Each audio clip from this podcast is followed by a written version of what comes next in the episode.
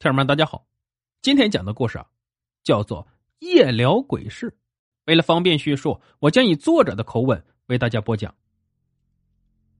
我有一个朋友，家住在漳州农村，他说他家旁边有一条小河可以钓鱼，邀请我们去钓鱼。于是我们几个朋友选了一个礼拜天，驱车来到他家。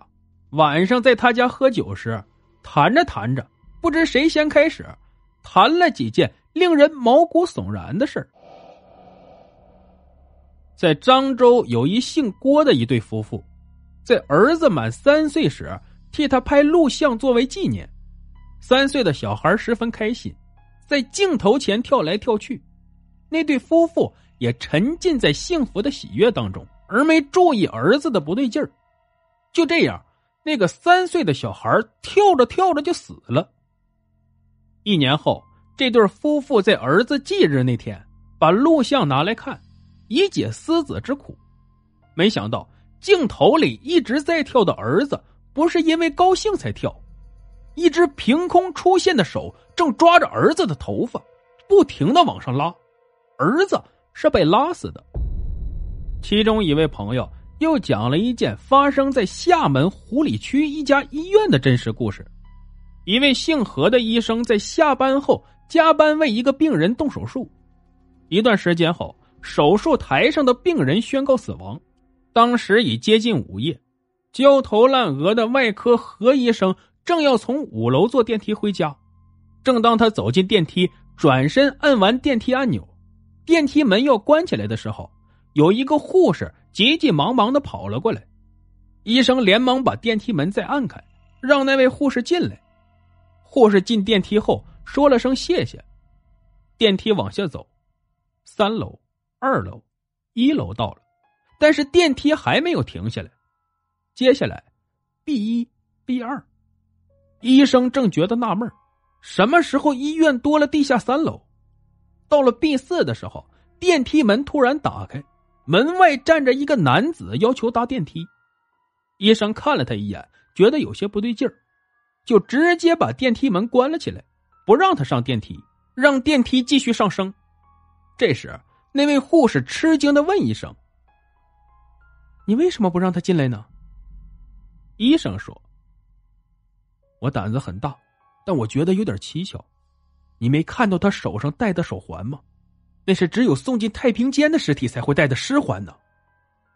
这时护士举起了他的左手，笑得很可怕，看着医生说，你说的是这个吗？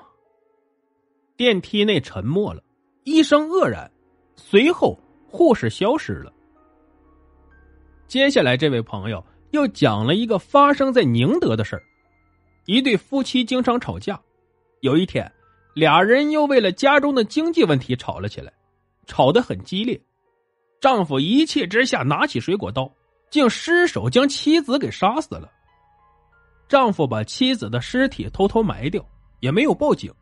为了怕孩子回来后问起妈妈的去处，他还费尽心思地想了一套说辞。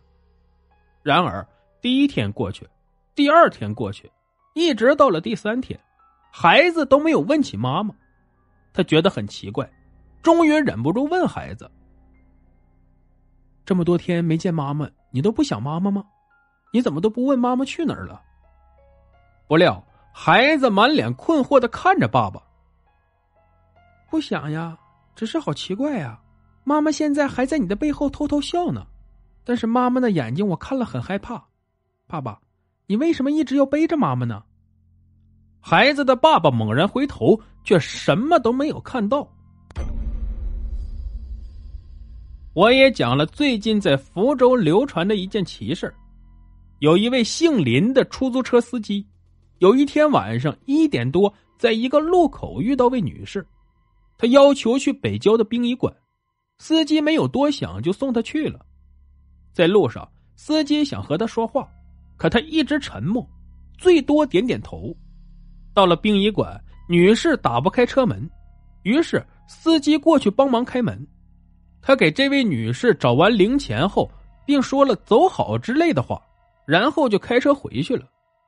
回到家后，他发现一张吊唁的纸币，他这才回忆一下刚才的经历，吓出了一身冷汗。第二天和朋友一起去殡仪馆看个究竟，问了门卫，门卫说昨天夜里倒看到一辆出租车停在门口，只看到司机下来，并且好像和什么人在说着话，但没有看到和他说话的人。司机更害怕了，又来到女士上车的地方，问了附近的人才知道，1个月前在这里有一位40岁左右骑助力车的女士出车祸被压死了。我和几个朋友边喝酒边聊，我们几个都是天不怕地不怕的大老爷们儿，但其中一个却说，别说了，我听人说当你越谈鬼越想鬼就越能看着鬼。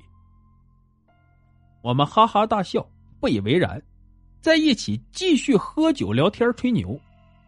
不知过了多久，突然有一个朋友瞪着眼睛看着门外，神态越来越惊恐。看到了。我们都很愕然，以为他的酒喝多了胡说，但他说话的神态一点都不像开玩笑，连声音都变得颤抖了，和平时完全不同。我们赶快转向门口，千真万确的看到了一个长发盖脸一身白衣的人在门口逗留了一会儿，又迅速的离开了。我们马上追出去，但什么都没看到。从此我们再也不敢去这个朋友的家里了。好了，故事就讲到这儿。